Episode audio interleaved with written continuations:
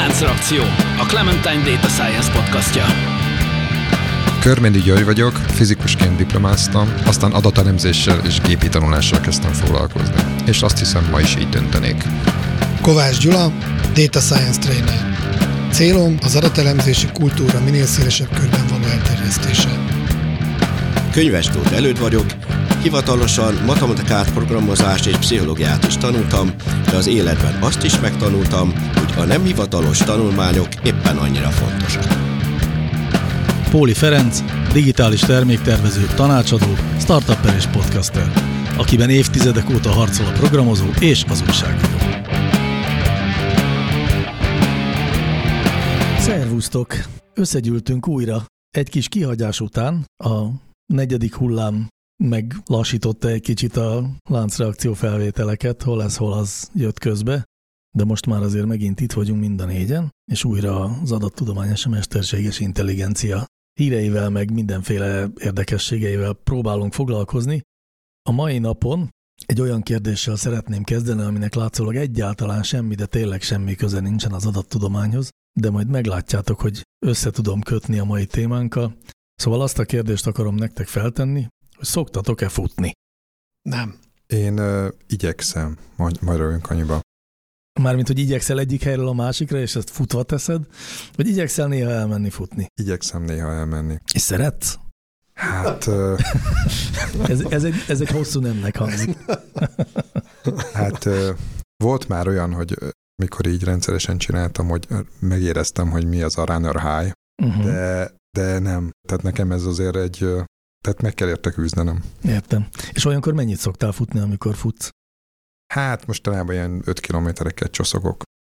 Tehát nem hosszú táv, hanem ilyen Nem, kardió hát ez szintű. Kardió, igen. Aha. Hát én futó voltam különben, 20-30 kilométereket simán, mert tájékozódás futó voltam, és akkor F21-ába, akkor már ugye légvonalba volt olyan 20 kilométernyi a pálya, ami azt jelenti, hogy nem légvonalba, akár 30 is, de már kisiskolás koromban is az ikertestvéremmel állandóan intőt kaptunk, hogy szaladtunk a folyosón. Lényegében szaladva értünk, gyakorlatilag például gimnáziumban is lényegében minden szünetben fociztam. Most már sajnos nem szaladhatok, nem focizhatok, már térdem elromlott. De akkor neked van tapasztalatod a hosszú a távfutásról. mint ahogy úgy mondott, hát én ezt nagyon kielveztem, mert hát ugye ez azt jelenti, hogy amikor az ember fut, akkor egyszer csak elkezd fáradni, és hogyha feladja, akkor marad tovább fáradt, és nem lesz egy érdekes élmény, de hogyha tovább fut, akkor egyszer csak ilyen belső elválasztási endogénopiátok szabadulnak fel, ugye? Hogy pontosabban mondjuk. És akkor ez tulajdonképpen a kábítószer élvezetnek a, az örömét adja, és ezért van az, hogy az ilyen runners high tehát a futó csúcssal élményt adó sportok után kábítószer elvonási tünetek jelentkeznek azoknál a sportolóknál, akik ilyen sportokat tesznek. Nehéz abba hagyni az ilyen sportokat, hogyha az illetőnek nincsen más olyan élménye, aktivitása, amiben akár szellemi aktivitás, amivel ez, ezeket a belső elválasztású kémiai anyagokat úgymond ilyen futócsúcs-szerűen ki tudja váltani, hát annak elég szomorú lesz az élete. De ez viszont nagyon érdekes, mindig is meg akartam kérdezni, és hát ha te most meg fogod tudni mondani a választ. Hogy van az, hogy van, aki el tud érni ebbe az állapotba, és kiválasztódnak nála ezek az endogén opiátok, és van, akinek ez soha nem történik meg.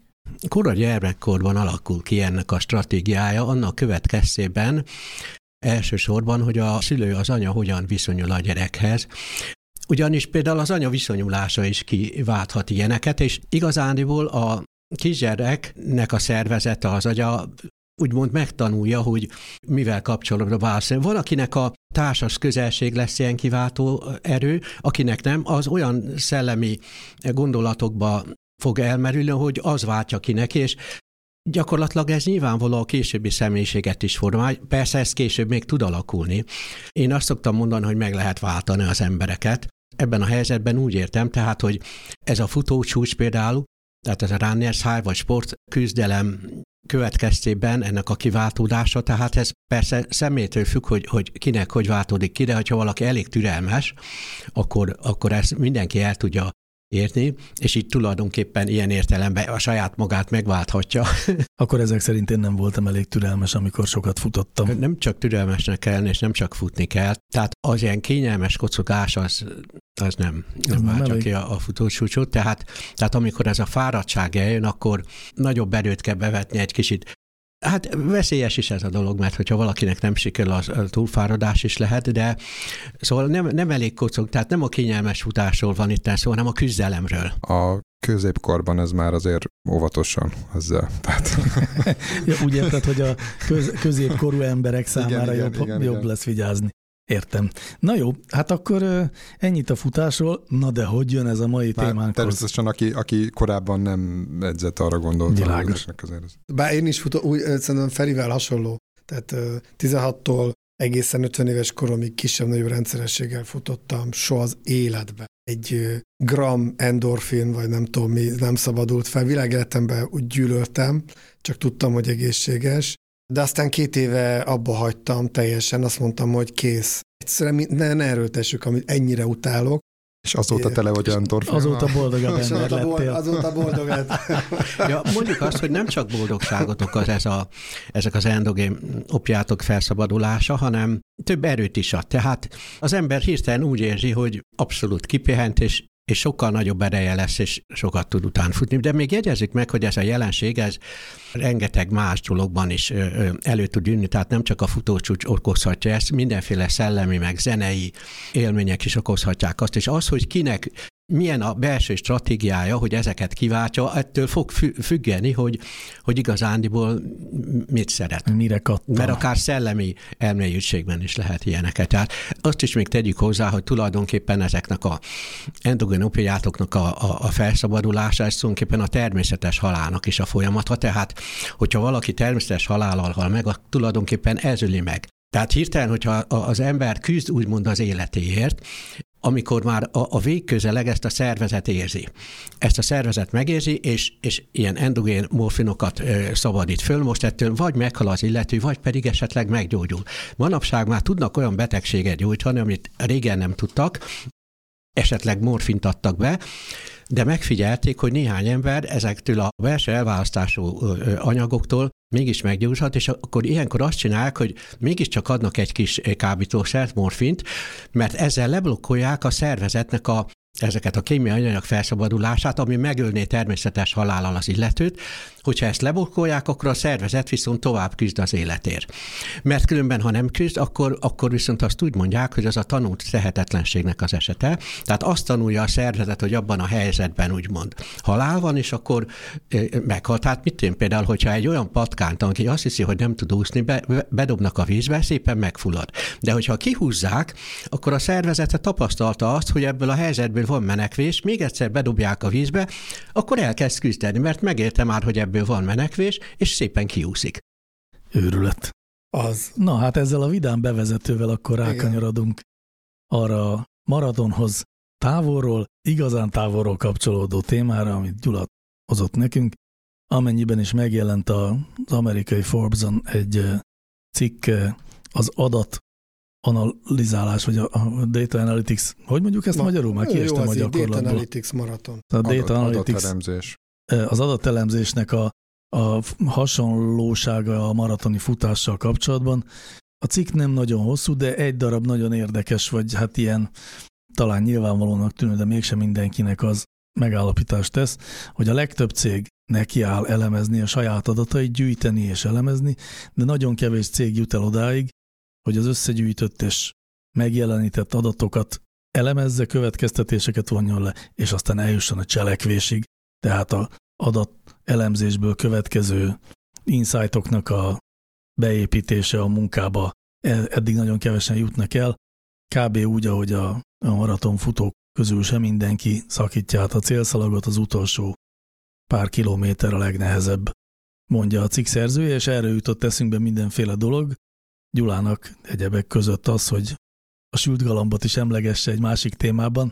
Na de hogy is van ez? Hogy is van ez az adatelemzés maraton? Hát először is nagyon röviden összefoglalnám, miről szól a cikk. Hat fázisra bontotta a cikk szerzője egy ilyen klasszikus adatelemzési projektet. Az adatok összegyűjtése, ugye ez az induló pont, ez teljesen normális a legtöbb helyen, ez elkerülhetetlen. Sőt, szerintem már én majd fogom mondani, hogy van még egy előtte való lépés is. Az micsoda? Tehát én mindig azt szoktam mondani, hogy az elemzés nem ott kezdődik, hogy hogy úgymond lenyomjuk a faktoranalízis gombot, de nem is ottan. Szoktam mondani, hogy mondjuk a kérdév tervezésnél kezdődik, hogyha mondjuk piackutatásról vagy kérdéves kutatásról van szó, de inkább azt mondanám, hogy, a, hogy az adatok gyűjtésének a megtervezésénél kezdődik. Tehát az adatgyűjtés az már második fázis. Ugye például Ian, Ian Hacking, filozófus, a társadalmi szociális konstrukciós elméletekben ugye felvetette, és azóta ezt nagyon komolyan veszik a, a statisztikusok, hogy attól függően, hogy milyen adatot gyűjtünk, majd hogyan fogjuk gyűjteni, attól nagy mértékben változik az, hogy egyáltalán milyen kérdéseket tehetünk majd fel. Tehát nekem voltak olyan élményem, hogy a kutatók a gyűjtött adataikra vonatkozóan olyan kérdéseket, amik az adat, amikre az adataikból nem lehetett válaszolni, mert nem volt benne. Tehát igazándiból már a tervezésnél kell gondolni arra, hogy no hát ezt majd milyen módszerekkel kell feldolgozni, és a, a következő lépés lesz majd az adatgyűjtés. Igen, lehet mínusz egy, mínusz kettő fázist, hogy valakinek valami ötlete van, aztán a menedzsment elfogadja, nem, de tegyük fel, hogy elindult a projekt, és elkezdik az adatokat gyűjteni. Egyébként ez nem mond ellent, amit mondasz, mert azt mondják, hogy itt már a 20% a projekteknek lemorzsolódik. El se jut az adat előkészítésig, lehetséges, hogy egyszerűen felmérik, hogy nincsenek meg azok az adatok, ami kellene ahhoz, hogy megvalósítják a célokat. Én úgy gondolom egyébként, hogy itt nem szokott ilyen nagy lemorzsodás. Tehát, hogy elindul egy adatgyűjtés, utána az adatgyűjtés és a, a következő lépés, az adatok fel, előkészítése, feldolgozása. Én, én nem nagyon láttam olyan projektet, ahol ö, ott megállt volna, és azt mondták volna, hogy összegyűjtöttük az adatot, és kész, ennyi volt. Tehát én itt nem látok egy ilyen 20%-os lemorzsolódást, de tegyük fel, hogy itt, itt már elakadnak a dolgok. Aztán, hogyha már megvan az adat előkészítés, akkor a következő a szerző szerint a adatok vizualizálása. Én ezt úgy szoktam mondani, hogy az adatoknak az a fajta vizualizálása, amit az elemzők saját maguknak készítenek. Még nem a publikus része, hanem az, hogy elemzek, elemzek, elemzek, és inspirálom magamat, hogy új ötletek jöjjenek, mi az érdekes, mi nem, mit fogok továbbvinni, és így tovább. És akkor ott járunk, hogy most körülbelül már csak a projektek 70%-a van meg, a maradék 30% már lemorzsolódott. Félbeszakíthatlak egy pillanatra, csak azért, mert ugye ez tényleg egy ilyen váltópont, hogy idáig még sok cég eljut, de aztán meg kevés, és hogy mondjak egy olyan példát, amivel nagyon sok vállalat találkozik, és talán nem magától értetődő, hogy az is pont így működik, és erre nagyon igaz ez a ez a felosztás. Ugye szinte minden cég, akinek van weboldala, az a Google Analytics segítségével gyűjti a látogatottsági adatokat, mm. és arra ez tökéletesen ráhúzható ez a fajta felbontás, hogy ugye mindenki lényegében automatikusan, vagy hát majdnem automatikusan gyűjti az adatokat, megvan a data preparation, meg a visualization is, hiszen akkor ott van egy dashboard az Analytics-en, Aha. amit még az is lehet, hogy néha megnézünk. De oda már, hogy azt elkezdjünk, tehát hogy mondjuk negyed évente egyszer nekiálljunk, és nézzük meg, hogy az ott mit jelent, hogy mi következik ebből, oda már nagyon kevesen jutunk el. Igen, a cikk itt húz valóban meg egy határt, hogy valamilyen szinten a projektek egy jelentős része eljut az adatfeldolgozásig, valamilyen szinten vizualizáljuk a dolgokat is végig. És ennyi. És itt van egy nagy törés, itt azt mondják, hogy adatelemzés, ami Megint terminológia, hogy mit jelentünk adatelemzés alatt, mert az adatvizualizálás is bizonyos tekintetben egy elemzés, hisz nagyon ritka, hogy valaki készít egy diagramot, és nem gondolkozik el rajta, hogy ez mi. A, gondolom itt a mélyebb adatelemzésre gondolnak, akár a, a machine learning és így tovább. És hogyha ezt is túléltük, akkor jön az, hogy kommunikáljuk a menedzsmentnek. Itt megint van egy lemorzsolódás, egy feleződés, és a legvégén, és ez a legfájdalmasabb, alig a, az induló projektek 5%-ánál történik bármi a cégen belül, a cég szerint. Na most ez az 5% szerintem, ami az összes szám közül a reális, én, én inkább úgy módosítanám itt a számokat, hogy egészen a vezető prezentációig a projekteknek jóval nagyobb százaléka eljut, mint a cikk szerint szerintem, tehát akár 60-70-80 százaléka. Tehát ez a része, ez pipa. Tehát megkapjuk az adatokat, elemezzük, vizualizáljuk, készítünk egy vezetői prezentációt, bemutatjuk, és akkor jön a taps, mindenki hátradől, és Ugye a cikk szerint is ez a veszélyes ezeknél a projekteknél, hogy félreértjük, hogy hol ér véget a projekt. Tehát nagyon sok data mining, data science projektnél úgy gondoljuk, hogy az a projekt, amit egy data scientist kompetenciája, hogy feldolgozzuk az adatokat, vizualizáljuk, elemezzük. De egy valódi data science projekt hosszabb, mert a végén profit, profitot kell ebből termelni, bele kell nyúlni a folyamatokba. Ezt tekinthetjük úgy, hogy egy önálló projekt, de hogyha nincs összekapcsolva, nincs folytatása, akkor a cikk szerinti arány jön ki, tehát körülbelül 20-ból egy projektből lesz értelmes alkalmazás, és 19 esetben esetleg taps van, hogy milyen ügyesen dolgoztál, vagy, vagy csalódás, és aztán lehet elgondolkozni, hogy, hogy miért volt sikertelen egy ilyen projekt. Tehát miért volt az, hogy a végére nem jutottunk el a célig, és a cikk szerint több lehetséges megoldás is van. Én egyetlen egy dolgot emelnék ki, azon túl, hogy cikk is megemlítő, hogy egy őrült nagy hibája a cégeknek az, hogy az, hogy nem fejeznek be egy projektet, mármint ilyen értelemben, hogy nem alakítják át a folyamatokat, a lehető legrosszabb reakciót váltja ki a cégen belül, indítanak egy új projektet. Aztán megint egy új projektet, és gyakorlatilag egy csomó maraton van, amit sose érnek a célba. Most lehet, hogy én szakítalak félbe, majd még folytasd, de én az egész cikkből, meg az egésznek a gondolatmenetéből, meg a megközelítés módjából, meg a, meg a fogalmazás módjából nekem az a kifejezés jutott eszembe, hogy az egész nekem mondva csináltnak tűnik, tehát mondva csinált tevékenységnek tűnik. Olyan az az egész, mint hogyha azt elemezgetnénk, hogy lényegében az adatot, mint hogyha egy kicsit ilyen önmagáért, vagy ilyen öncélúan elemeznénk, de hát ki az az állat, aki mondjuk egy céges működésben, mert egyébként bármilyen nevető műtségre képesek lehetünk, de egy céges működésben valaki az adatot önmagáért így ö, ö, ilyen projekteket valósít meg. Egyébként valószínűleg arról van szó, hogy mégiscsak van, tehát mégiscsak van egy ilyen önmozgás, egy ilyen ön automatizmus ennek az egésznek, mert úgy vannak emberek, akik ezzel foglalkoznak az adatos cégeknél, és akkor, és akkor van egyfajta kényszer. De hát ezt ugye azzal lehet feloldani, nem akarok így nagyon rébuszokba beszélni, de ha van valami nagyon világos végcél, ahova el kéne érni, és hogyha feketén-fejére látszik, hogy elérjük ezt a végcélt, vagy nem, mondjuk az az adatos dolog a projekttel kapcsolatban, akkor ott utána nem lehet hazudni, meg, meg lehet persze újabb projektet indítani, de akkor ezt meg kell magyarázni, ez miért bukott el. De hogyha nincs is tisztában a szervezet, hogy ez egy bukott projekt, mert a vezetői prezentáció elkészült. Tehát a, ott igen, mindenki igen, elégedett. De, na jó, de, és, de nem, nem, tehát most, most mondanám, hogy nem, én például nem vagyok elégedett. De, Remélem, még vannak ilyenek. Tehát de, nem, tehát de az a hogy, hogy adatelemzést önmagáért ilyen modva csinált módon végezni, azt én mindenféle ö, halálos eszközzel írtanám. Hát különben nagyon de ér, sokszor muszáj ilyet, mert például szerint, tehát rengeteg diplomához olyan szakdolgozatot kell írni, hogy hogy ahhoz képest, hogy, hogy azon a szakon igazániból nincsenek ilyen adatfeldolgozási, komolyabb matematikai statisztikai ismertek, és mégis olyan szakdolgozatot vagy műhely munkát kell beadni, aminek része ilyen statisztika vizsgálat, és rengeteg hallgató ez, kénytelen. Ezt nem tagadom, ez tényleg így van, tehát már a elrontás, hogy csúnyább szót ne használjak, az már ott megkezdődik Igen. az egyetemen, de valójában ezek itt, az egész, ez, ez a céges ez folyamatokról a céges. szól, ahol végképp nem kellene ilyeneknek helyt adni. Nem, nem kellene, kellene, de, ugye de a pénzek van. erre vannak, mert el kell költeni gyorsan pénzt, hogy valami céggel elemeztetést csináljunk meg, mert hogyha évvégén hirtelen nem költik el, akkor jövő évben nem kapják. Szerintem ez annyira nem jellemző, ez régebben volt igaz,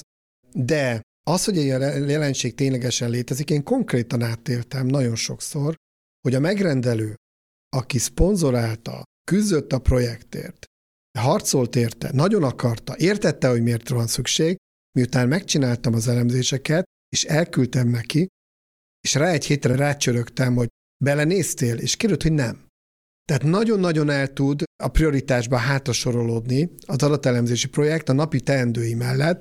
Ugyanaz az ember, aki projektinduláskor tök lelkes volt, arra nem vette a fáradtságot, hogy azt a négy-öt Excel táblát átnézze és értelmezze és visszajelezzen. Tehát ez a fajta lelkesedés, elolvadás, Ezt én abszolút tapasztaltam többször is. Ez font, akkor fontos volt fontos, de nem volt elég fontos. Hát illetve itt is van egy pszichológiai jelenség, ami a runners high-nak az ellentétje. Tehát amiről az először beszéltünk. Az ellentétjét azt úgy hívják, hogy, hogy mid-course blue. Ezt eredetileg a, a tanfolyamokra, a képzésekre találták ki, mondok erre egy jó példát. Amikor valaki autót vezetni elkezd tanulni, akkor nagy lelkesedéssel elindul, és viszonylag rövid idő múlva egyszer csak azt tapasztalja, hogy veszít a lelkesedésből, és egy ilyen kétségbeesés lesz, hogy ő soha többet nem, hogy ő nem tud mégsem megtanulni vezetni, vagy bármilyen tanfolyamon van az ember, kezdetben van egy nagy lelkesedés, és akkor ez, ez, ez egy idő múlva hirtelen csökken, nos, ezt, ezt úgy hívják, hogy mit kurzuló. A nyugati államokban, például Angliában óriási kultúrája van ennek, gyakorlatilag a, az úgynevezett open learningbe, meg bizonyos nyitott tanulási módszerekhez nem csak tanárokat adnak a hallgatóknak, hanem úgymond mentorokat. A mentoroknak az egyik legfőbb dolga, hogy ezen a Midcourse Bloom, ezen a tanfolyam közi szomorúságon, kétségbeesésen hogyan segítse át a, a tanulót. Na most miért mondom ezt ezzel a témával kapcsolatban? Mert, a, mert az én elemzésekben, kutatásokban szintén ugyanez van. Van kezdetben egy óriási lelkesedés, uh-huh. hogy na ezt elemezzük, ezekben az adatokban lesz az és akkor mi történik? találkozik az ember az ilyen adatgyűjtés, meg adattisztítás, meg minden ezeknek a, a, a, a viszontagságaival, és közben fogy-fogy az idő, tehát egyrészt találkozik olyan viszontagságokkal, amik elveszik a kedvet, másrészt a, a kezdetben látszó úgynevezett eredmények, azok meg talán mégse pont olyan tisztán, világosan mutatják azt a képet, ami iránt a lelkesedés volt, és közben fogy-fogy az idő, és mire a kutatásnak vége van, tulajdonképpen meg lehet mutatni, hogy igazán az elemzésnek és az elműlésnek ott kéne kezd, kezdődni. De hát ez, ez, tehát az idő is elmúlik, és, és egy ilyen mitkus bluehoz hasonló jelenség zallódik le, elveszik a lelkesedésüket. Erre még egy dolgot hozzátennék, hogy, hogy az adatelemzésnek van egy korai szakasza, amikor még te se vagy annyira képben, Nemrég dolgoztál az adatokon, csináltál olyan adatfeldolgozási lépést, amiről utólag kiderül, hogy nem úgy kellett volna, és ilyenkor jön az, hogy kiesik valami baromi látványos dolog. Aztán ahogy haladunk a projektben előre, egyre inkább kezdenek szürkülni az eredmények, és a végére ilyen, ilyen emlékeztek, pár hete beszéltünk a Dán filmről, az igazságbajnokairól, hogy kijön, hogy a kis jövedelműek Nissant vesznek, a nagy jövedelműek meg Mercedes-t vesznek, és akkor a, a túloldal se tud már lelkes lenni, mert szakmailag végre korrekt eredményt hoztunk ki, csak éppen már senki nem esik hasra, míg a projekt első fázisán volt egy baromi érdekes eredmény, de aztán később negligálni kellett, mert kiderült, hogy volt egy olyan Joy művelet, ahol, ahol azt nem kellett volna, ezért jött ki ilyen látványos dolog. Igen, hát illetve a legtöbb ilyen elemzés és kutatásnak a végén tulajdonképpen az derik, hogy igazándiból hogy kellett volna csinálni. Csak arra már egyrészt nincsen idő, másrészt egy egész más szempontot még hadd hozzak ebbe bele, tehát szóval ez az általános felosztás, amit mondtál, ezt lehet mondani, mert a sorrend az tényleg körülbelül ez, viszont én azt tapasztaltam, hogy azért az, hogy melyik rész hány százalék, azért ezt ennyire, ilyen mértékben nem lehet általánosítani, mert én például azt bárki előtt vállalom a felelősséget, hogy a, az úgynevezett profi piackutatásoknak a 99 százalékánál a táblázásnál leáll a kutatás. Persze azt nézegetik az ügyfelek, ők úgy is tudják, hogy, mi, hogy mire kell nekik számítaniuk. Őket az, hogy szignifikáns vagy nem, az, az hót nem érdekli, mert amivel ők szakmailag tudnak mit kezdeni, az úgyis szignifikáns, amivel pedig nem, és mégis szignifikánsnak bizonyul, na akkor az csak okozza a kavart. Viszont nagyon komolyan veszik, tehát például a profi piackutatásban, különböző területeken, én azt mondom, hogy az adatok riportálása, táblázása, esetleg akár az úgymond az alap egyváltozós, vagy néhány változós ilyen grafikonok, ábrák készítése, ez még szinte az adattisztításhoz hozzátartozik, mert honnan tudná az, aki az adattisztítást úgymond végzi, hogy rendben vannak az adatok, hát ki kell táblázni, meg kell nézni, hogy rendben van. De gyakorlatilag én ezt állítom, hogy a hogy nagyon sok esetben, sőt azt állítom, hogy például a profi piackutatásoknak a 99%-ánál ez meg is áll a dolog. Megkapják uh-huh. ezeket az ábrákat, ez össze-vissza a csoportos tárgyba kitáblázzák, ábrázolják, és itt végig is ér, ér a kutatás. Ellentétben az úgynevezett tudományos világgal, mert ottan viszont jó, esetleg tisztítsák az adatokat, de nem is biztos, hogy tisztítsák, mert jó, hát itt nincs egy adat, hát akkor ezt a rekordot kihagyjuk. Piackutatásban ilyen nincsen, hogyha kifizetett egy ezres mintát az ügyfél, és valahol 999-es elemszámot lát, hát összedől a világ. Külön gyötrelem, megbeszélni azt, hogyha mondjuk vannak hiányzó adatok, akkor azt az úgymond az ügyfél lenyelje, hogy hát valahol az elemszám nem annyi, ami meg volt kérdezve, mert volt, aki nem válaszolt. Ezért nagyon sok helyen csinálják azt, hogy valami ravasz fondorlatokkal hiányzó adatot pótolnak, akár én ezt úgynevezett bátor adatjavításnak is nevezem, ahol tulajdonképpen nem kellően megalapozott hiányzó adatpótlással csinálják ezt, viszont a másik oldal, ahol viszont erre nem fektetnek nagy súlyt, az úgynevezett bizonyos tudományos világokban, ott egy kicsit elhanyagolják ezeket az adattisztítási dolgokat, mert nem pénzre megy a dolog, meg, meg nem pont annyi minta volt kifizetve, hanem rögtön megnyomják a faktoranzis gombot. És akkor csodálkoznak, hogy bennmaradt a hiányzó adatjelek, mit tudom én, 10 fokos skálánál bennmaradtak a hiányzó adatjelek, amik 999-esek voltak, és akkor tök hülyeség jön ki faktoranzisbe, mert ugye az egyetemeken ezeket a statisztikai elemzéseket ugye úgy tanítják, ezt már Gyula, te korábban egyszer valahogy megfogalmaztad, úgy tanítsák, csinálják, mint hogyha az adatok megvannak már, kész vannak, és akkor megnyomjuk a faktoranzis gombot, meg a, meg a klasszteranzis gombot. A valóságban ez nem így van. Tényleg vannak hiányzó adatok, Na most még, hogyha azokat ki is küszöbölik, én azt tapasztaltam, hogy nagyon sok úgynevezett tudományos helyen nem fordítanak kellő gondot arra, hogy, hogy tényleg az alapadatokat kitáblázzák és azt elemezzék, mert és nagyon sokszor tulajdonképpen ezt lehet mondani, hogy jogtalan úgynevezett matematikai statisztikai járásokat alkalmaznak, mert, mert nem vizsgálják meg a, a, az adatokat. Persze az ilyesmit a szakdolgozatoknál a hallgatókon leverik, de az életben, az üzleti világban nem. Illetve az üzleti világban más részen, ahol kiderül, hogy hülyeség és sok milliárdot veszteni vagy nyerni lehet, ottan viszont ezeknek van következménye, és ott esetleg mégiscsak komolyan veszik. Akkor megpróbálom összefoglalni a borzalmas dolgok történnek a szakmában, ezért a legtöbb adatelemző megérdemli a sorsát. Tehát, hogy jól keres. Igen, micsoda mostoha sors ez. Igen. Na jó, jó, de a cikkben azért hát elhangzik egy pár jó tanács, mondjuk. Én egyet megfogadnék, tehát az, hogy a projekt szkópját szűkítsük, azt szerintem egy jó tanács. Tényleg gyakori hiba, hogy mindent akarunk. Nyilvánvaló, hogy nem lehet projekten belül mindent, illetve bizonyos tekintben meg bővíteném. Tehát eh, visszautalnék arra, hogy sokan tévednek, és úgy gondolják, hogy amit egy data scientist tud leszállítani, arról szól egy data science projekt. Ilyen értelemben viszont bővíteném a szkópot, hogy ne az legyen a projekt célja, hogy a selejtarányt csökkentjük, hogy eh, építjünk, építsünk egy olyan modellt, amelyik eh, 30%-os pontossággal meg tudja mondani, hogy egy adott gyártássorozatnál lesz selejt, vagy nem, és ennyi, hanem legyen az a projekt célja, hogy 3%-kal csökkentsük a selejtrátát. Nyilvánvaló ez azt jelenti, hogy ott nem áll meg a projekt, hogy előállítottuk a modellt, hanem utána a projektnek vannak lépései, ahogy a mérnökök stb. átállítják a folyamatokat, azáltal, hogy a modellnek köszönhetően ténylegesen csökkenjen a selejtráta, de akkor ez legyen a projekt elején kimondva, hogy a projekt végén akkor lesz sikeres, ha ténylegesen a selejtráta csökken 3%-kal, nem akkor legyen vége, amikor elkészül a modell. Igen. Tehát te afelé mész, hogy, hogy tényleg, hogy, hogy derüljön ki, hogy értelmes az az elemzés. Én ehhez képest, illetve ezt kiegészítve egy másik dolgot mondani, tehát én azt tartom fontosnak, hogy a több oldalú kompetenciával, hozzáértéssel való, tehát van, van erre egy jó magyar szó, mert igazándiból arra szeretnék kiukadni, hogy a, egy magyar mondás, hogy a gazda szeme hiszlalja a jószágot. Hogyha valakinek a témája az a dolog, és ő maga elemzi, az valami egész másfajta játék, mint amikor meg van bízva egy úgynevezett elemző, akinek nem a témája, csak hát ugye meg szeretné kapni érte azt a pénzt, hogy milyen szép ábrát, vagy milyen szép modellt készít.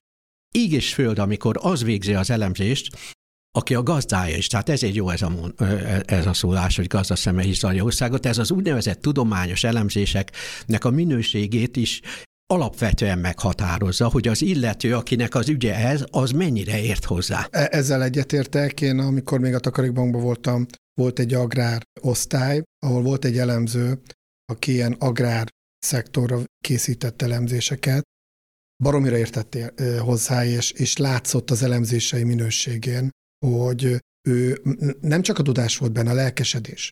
A lelkesedési faktor is hatalmasat tud tolni az elemzés minőségén, de én úgy gondolom, hogy amikor már ekkora iparág lett a data science, mint ami lett, már ez, hogy majd szakértők beszállnak az elemzési fázisba, ennek egyre kisebb az esélye. Egyszerűen olyan volumenű adatok vannak, olyan mély adatelemzési tudás kell ahhoz, hogy egyáltalán meg tudjuk mozgatni az adattömeget, hogy az a fajta lelkes szakértői tudás, ami tudna nagyot dobni a projekten, az csak úgy képzelhető, hogyha nagyon interaktívan benne van a projektben, és nyomja az ötleteit és tanácsokat ad, de hogy ők már nem fognak elemezni, az, az, az, az hódzjár.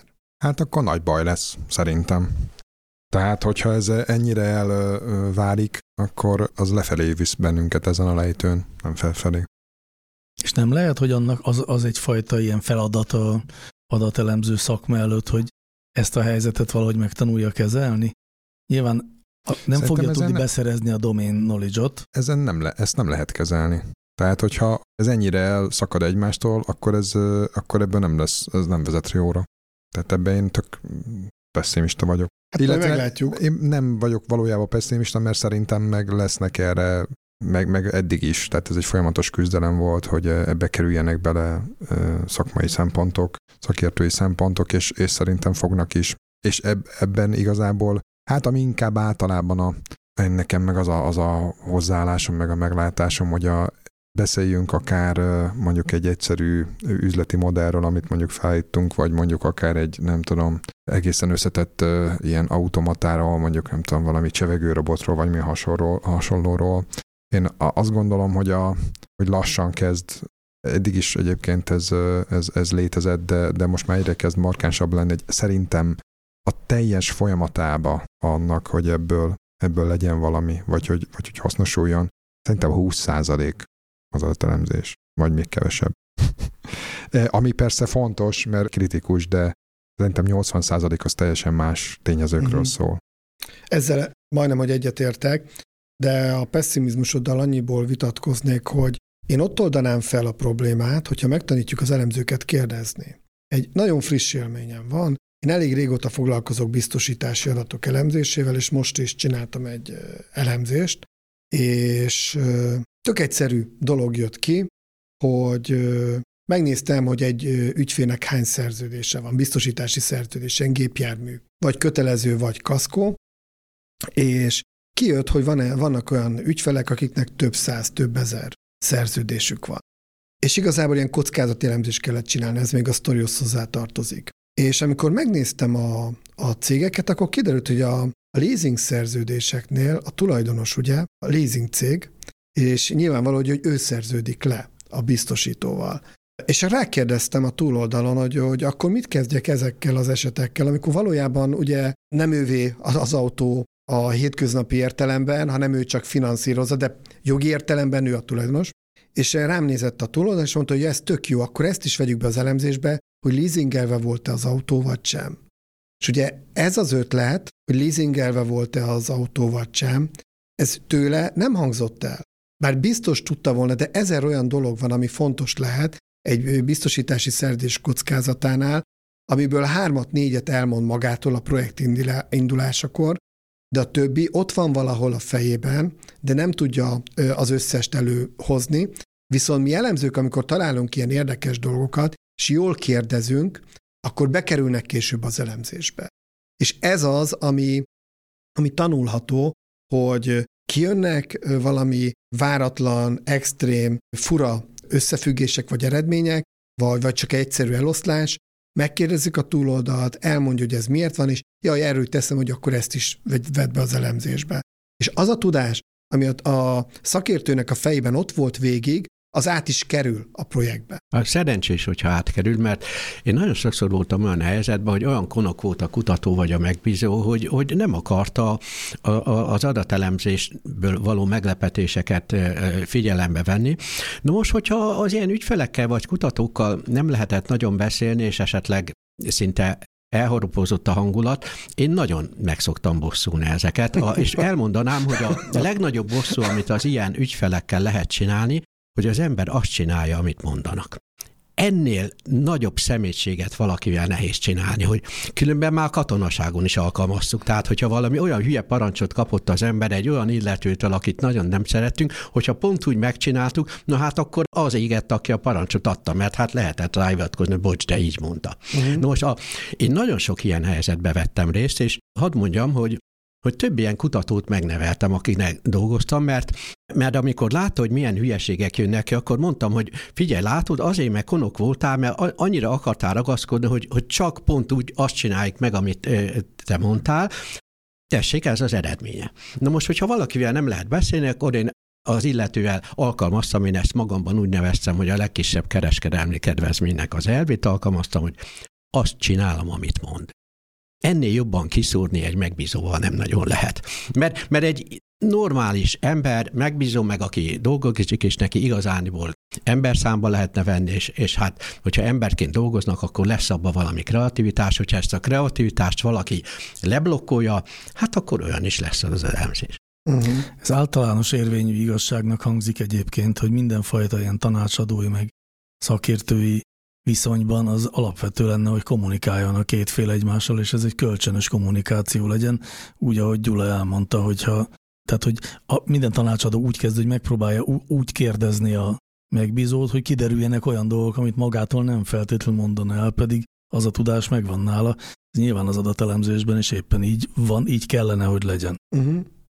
Na de van itt még egy dolog, mert hogy a, ez, amit mondtatok, ez a, a hogyan tudnak félrecsúszni az adatelemző projektek valamiféle információ hiányból, vagy, vagy tudás hiányból adódóan.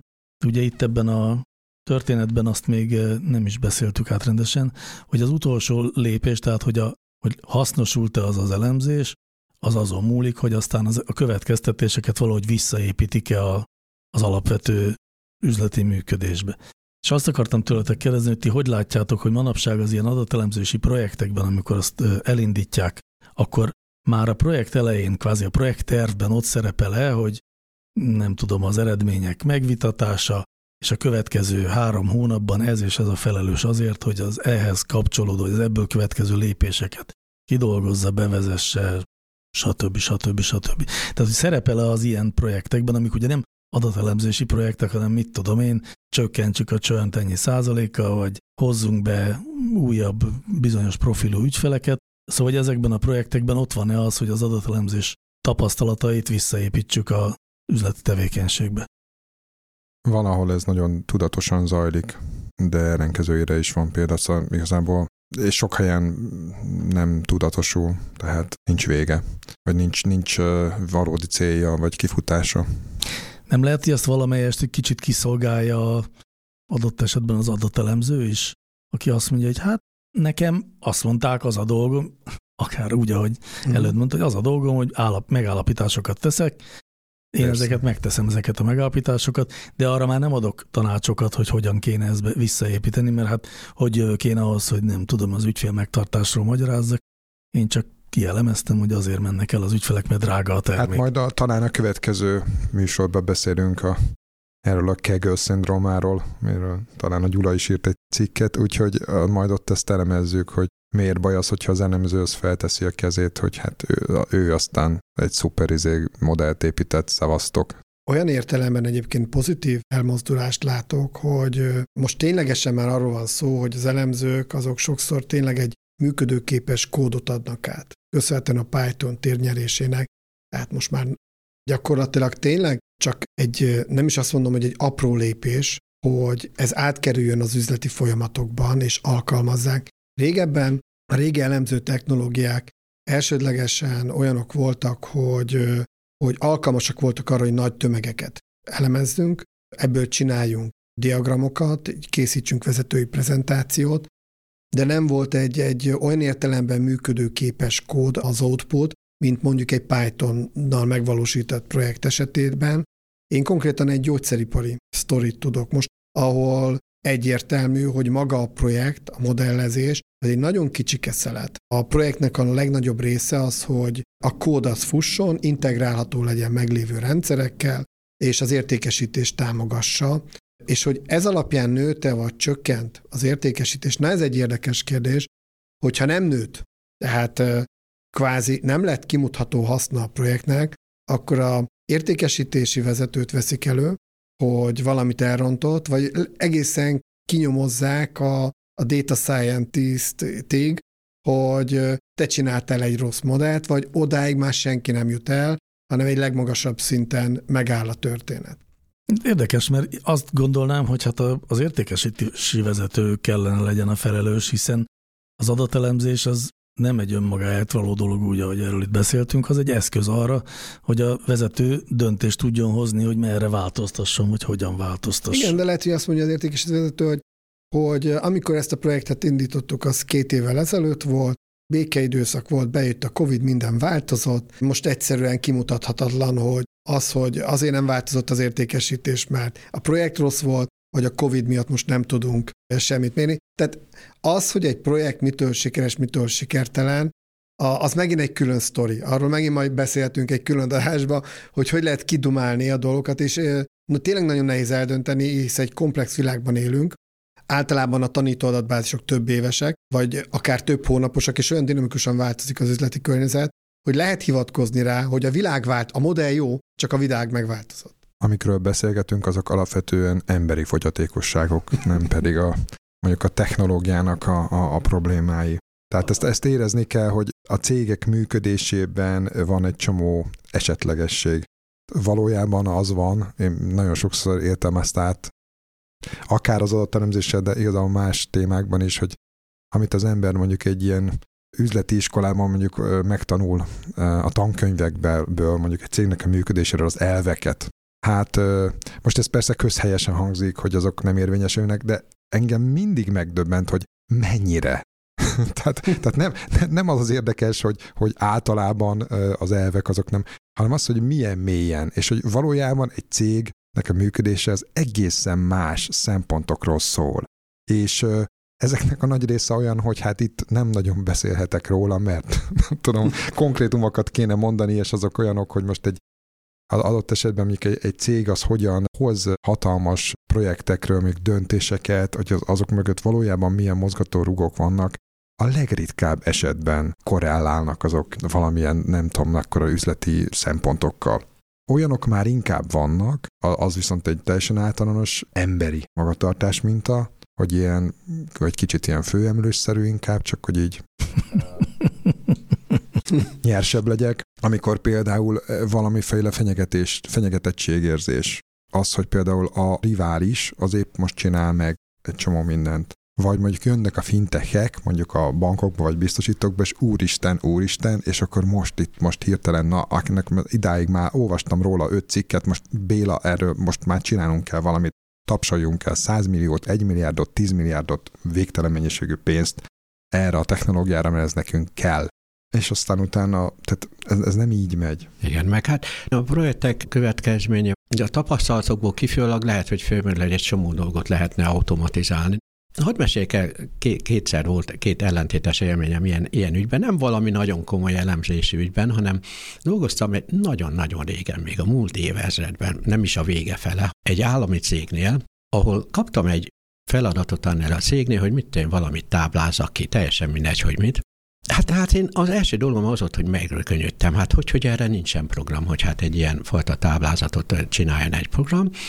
Mondták, hogy nincs. Kiderült, hogy a NÁR cégnél legalább tíz programozó azzal foglalkozott, hogy egy speciális ilyen kéréseknek megfelelő táblázatokat előállított, elég komoly időt igénylő programozásra, hát én megbotránkoztam, nekem eszembe se jutott ilyen programot írni, ami egy ilyen konkrét táblát megcsinál, hanem az ilyen típusú kérdésekre írtam egy programot, egy fordító programot, ami átváltja az ilyen típusú kérdéseket egy táblázó programra, és ez minden ilyen típusú kérdést meg tudott oldani. Nos, ennél a cégnél nem használták ezt a programomat. Viszont dolgoztam aztán jóval később, már az évezred forduló vége felé egy másik, már egy üzleti cégnél, ahol egy hasonló élmény ért engem, ott viszont akkora jutalmat kaptam egy ugyanilyen dologért, amekkorát nem reméltem.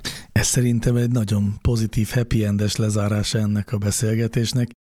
Végül is mégiscsak az következik belőle, hogy ahol az üzleti érdek úgy diktálja, ott esetleg egy kicsit racionálisabb döntések is tudnak születni, mint ahol az üzleti érdek háttérbe tud szorulni, úgyhogy ez happy end, inkább itt fejezzük be, mint máshol.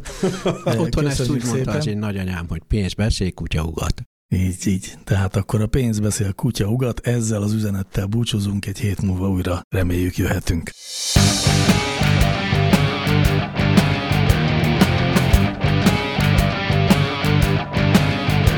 Láncreakció, a Clementine Data Science podcastja.